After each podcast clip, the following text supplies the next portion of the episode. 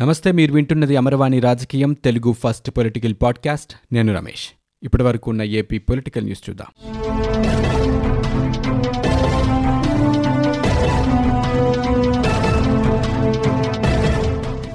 Bharatiya Janata party నేత మాజీ మంత్రి పైడికొండల మాణిక్యాలరావు కనుమూశారు. గత కొద్ది రోజులుగా కరోనాతో చికిత్స పొందుతున్న ఆయన విజయవాడలో శనివారం తుదిశ్వాస విడిచారు. మాణిక్యాలరావు వయసు యాభై తొమ్మిదేళ్ళు కరోనా బారిన పడిన మాణిక్యాలరావు ఇరవై రోజుల క్రితం ఏలూరు కోవిడ్ ఆసుపత్రిలో చేరారు. అయితే ఆయనకు శ్వాస తీసుకోవడంలో ఇబ్బంది తలెత్తడంతో వారం క్రితమే విజయవాడలోని ఓ ప్రైవేట్ ఆసుపత్రికి తరలించారు. గత కొద్ది రోజులుగా వెంటిలేటర్పై చికిత్స పొందుతున్న ఆయన ఆరోగ్యం విషమించడంతో ప్రాణాలు విడిచారు. మాణిక్యాలరావుకు భార్య సూర్యకుమారి కుమార్తె సింధు ఉన్నారు. పంతొమ్మిది వందల అరవై ఒకటి నవంబర్ తాడేపల్లిలో జన్మించిన మాణిక్యాలరావు అక్కడే పాఠశాల విద్యను అభ్యసించారు. ఆ తర్వాత కళాశాల విద్యను పెంటపాడులో పూర్తి చేశారు. తొమ్మిదేళ్ళ వయసులోనే రాష్ట్రీయ స్వయం సేవక్ సంఘులో చేరారు. భాజపా ఆవిర్భావం నుంచి ఆ పార్టీలోనే కొనసాగుతున్నారు. ఫోటోగ్రాఫర్గా వృత్తి జీవితాన్ని ప్రారంభించిన ఆయన ఫోటో స్టూడియో మూసివేసి సింధు షూమార్ట్ను ప్రారంభించారు. దాన్ని సింధు ఎంటర్ప్రైజెస్గా మార్చి ఆటోమొబైల్ విడిభాగాల విక్రయాలు కూడా చేశారు.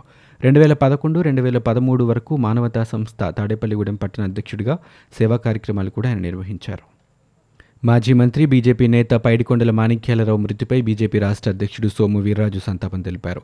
ఆయన మృతి బాధాకరమంటూ విచారం వ్యక్తం చేశారు. మాణిక్యాలరావు కుటుంబం సభ్యులకు బీజేపీ తరపున ప్రగాఢ సానుభూతి అని తెలియజేశారు.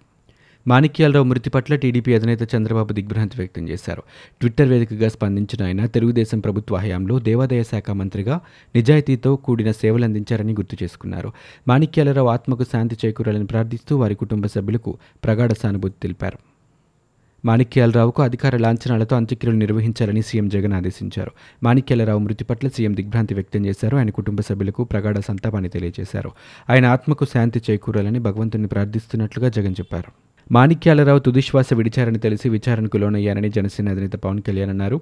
కొద్ది రోజులుగా అనారోగ్యంతో బాధపడుతూ చికిత్స పొందుతున్న మాణిక్యాలరావు కోలుకుంటారని భావించారన్నారు. ఆయన మరణం బాధాకరమని సైద్ధాంతిక నిబద్ధత కలిగిన ఒక నేతను కోల్పోయామని అన్నారు. మాణిక్యాలరావు ఆత్మకు శాంతి చేకూరాలని ప్రార్థిస్తున్నట్లుగా చెప్పారు. ఏపీలో కరోనా ఉధృతి కొనసాగుతోంది. కేసుల సంఖ్య ఒకటిన్నర లక్షలు దాటింది. గడిచిన ఇరవై నాలుగు గంటల్లో అరవై వేల ఏడు వందల తొంభై ఏడు నమూనాలను పరీక్షించగా కొత్తగా తొమ్మిది వేల రెండు వందల డెబ్బై ఆరు పాజిటివ్ కేసులు నమోదైనట్లు రాష్ట్ర వైద్య ఆరోగ్య శాఖ వెల్లడించింది. దీంతో కరోనా కేసులు ఒక లక్ష యాభై వేల రెండు వందల తొమ్మిదికి చేరుకున్నాయి. కరోనాతో ఇవాళ మరో యాభై ఎనిమిది మంది ప్రాణాలు కోల్పోయారు. ఇప్పటి వరకు కరోనా బారిన పడి పద్నాలుగు వందల ఏడు మంది మృతి చెందారు.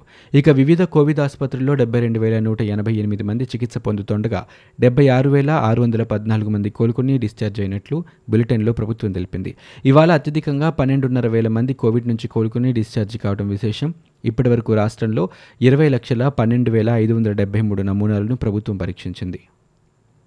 రాజధాని అమరావతిపై రెఫరెండం నిర్వహించాలని వైకాపా ప్రతినిధులకు రహస్య ఓటింగ్ పెట్టాలని వైకాపా ఎంపీ రఘురామకృష్ణంరాజు డిమాండ్ చేశారు. అమరావతి విషయంలో సీఎం జగన్ ప్రజలను మోసగించారని దుయ్యబట్టారు. కీలకమైన బిల్లులకు గవర్నర్ ఆమోదం తెలిపిన నేపథ్యంలో ఢిల్లీలో ఆయన శనివారం మీడియాతో మాట్లాడారు. అమరావతిలో పెద్ద ఇల్లు పార్టీ కార్యాలయం కట్టుకున్నప్పుడు చూసి రాజధాని పట్ల జగన్కు చిత్తశుద్ధి ఉందని నమ్మానని ప్రజలందరూ కూడా దీన్నే విశ్వసించారని అన్నారు. అందుకే జగన్కు అద్భుతమైన విజయం వచ్చిందన్నారు. అలాంటి ప్రజలను జగన్ నమ్మించి మోసం చేశారన్నారు. దక్షిణాఫ్రికాను చూసి విభజితమైన చిన్న రాష్ట్రంలో మూడు రాజధానులు పెట్టుకోవడం అంటే పులిని చూసి నక్క వాత పెట్టుకున్నట్లని రఘురామకృష్ణరాజు విమర్శించారు. ఇక కర్నూలు జ్యుడిషియల్ క్యాపిటల్ అనంత మాత్రాన అది రాజధాని కాదన్నారు. అసెంబ్లీ సమావేశాలు నిర్వహించేది కేవలం నలభై ఐదు రోజులు మాత్రమే అన్నారు. అందులో ఒకసారి విశాఖలో నిర్వహిస్తామంటున్నారని అలాంటప్పుడు అమరావతి లెజిస్లేటివ్ క్యాపిటల్ ఎలా అవుతోందని ఎంపీ ప్రశ్నించారు. ప్రభుత్వం తీసుకున్న ప్రతి ఒక్క నిర్ణయం వెనుక ఒకరు ఉన్నారని ఆయనకు పూర్తి అధికారాలు కట్టబెట్టారని తప్పుబట్టారు. మూడు రాజధానులపై రెఫరెండం నిర్వహించే వరకు రాజధాని తరలింపును వాయిదా వేయండని కోరారు. ప్రజలు మద్దతు ఇస్తే అప్పుడు ముందుకు వెళ్ళండని హితో పలికారు. హిందుస్థాన్ షిప్ యార్డ్లో ఘోర ప్రమాదం చోటు చేసుకుంది. భారీ క్రేన్ కూలి పదకొండు మంది మృతి చెందారు. పలువురు గాయపడ్డారు. క్రేన్ తనిఖీ చేస్తుండగా ఒక్కసారిగా అది కుప్పకూలినట్లు సమాచారం. క్రేన్ కింద మరికొందరు చిక్కుకున్నట్టు తెలుస్తోంది. వెంటనే రంగంలోకి దిగిన సిబ్బంది సహాయక చర్యలు చేపట్టారు. ఇక క్షతగాతులను సమీప ఆసుపత్రికి తరలిస్తున్నారు. ఈ ఘటనలో మృతుల సంఖ్య పెరిగే అవకాశం ఉన్నట్లు తెలుస్తోంది. ప్రమాద సమయంలో క్రేన్ వద్ద పదిహేను మందికి పైగా ఉన్నట్లు సిబ్బంది పేర్కొంటున్నారు. ఈ భారీ క్రేన్ను ఇటీవల హిందుస్థాన్ షిప్ యార్డ్ కొనుగోలు చేసింది. దీని నిర్వహణను ఇటీవలే పొరుగు సేవల సిబ్బందికి అప్పచెప్పారు. హిందుస్థాన్ షిప్ యార్డ్ ప్రమాదంలో పదకొండు మంది మృతి చెందారని విశాఖపట్నం జిల్లా కలెక్టర్ విజయ్ చంద్ అధికారికంగా ప్రకటించారు. ఈ దుర్ఘటనలో ఎవరూ గాయపడలేదని ఆయన చెప్పారు. క్రేన్ ఆపరేషన్ మేనేజ్మెంట్లో మొత్తం మూడు కాంట్రాక్ట్ సంస్థలు ఉన్నాయన్నారు. మృతుల్లో నలుగురు హెచ్ఎస్ఎల్ ఉద్యోగులు కాగా మిగిలిన ఏడుగురు కాంట్రాక్ట్ ఏజెన్సీలకు చెందిన వారని పేర్కొన్నారు. క్రేన్ కుప్పకూలిన సమయంలో క్యాబిన్లో పది మంది ఉన్నారని చెప్పారు. క్యాబిన్లో ఉన్న పది మందితో పాటు మరొకరు మృతి చెందారని ఆయన వివరించారు. మృతుల్లో పది మంది వివరాలు గుర్తించామని మరొక మృతుడి వివరాలు సేకరిస్తున్నట్లు వెల్లడించారు. ఇక ప్రమాద కారణాల కోసం కమిటీ ఏర్పాటుకు హెచ్ఎస్ఎల్ చైర్మన్ను కోరామన్నారు. హెచ్ఎస్ఎల్ ప్రమాదంపై రెండు కమిటీలను ఏర్పాటు చేస్తున్నట్లు ప్రకటించారు. పాలనా వికేంద్రీకరణ చట్టం రెండు వేల ఇరవైకి గవర్నర్ ఆమోదం తెలపడంతో పోలీస్ శాఖ సన్నాహాలు చేసుకుంటుంది. విశాఖ పోలీస్ అవసరాలు భద్రత మౌలిక సదుపాయాలపై కమిటీని నియమించింది. విశాఖ పోలీస్ కమిషనర్ నేతృత్వంలో ఈ కమిటీని డీజీపీ ఏర్పాటు చేశారు. మొత్తం ఎనిమిది మంది పోలీస్ ఉన్నతాధికారులు ఇందులో సభ్యులుగా ఉన్నారు. రెండు వారాల్లో నివేదిక ఇవ్వాలని కమిటీని డీజీపీ ఆదేశించారు. పాలనా వికేంద్రీకరణ సీఆర్డీఏ రద్దు బిల్లులను నిన్న గవర్నర్ ఆమోదించారు. ప్లాస్మా దానం చేసేందుకు ముందుకొచ్చిన వారికి ఐదు వేల రూపాయలు ఇవ్వాలని సీఎం జగన్ నిర్ణయించారు. కోవిడ్ బాధితుల్ని కాపాడాలంటే ప్లాస్మా థెరపీ ముఖ్యమని కరోనాను జయించిన ప్రతి ఒక్కరూ ప్లాస్మా దానానికి ముందుకు రావాలని సీఎం పిలుపునిచ్చారు.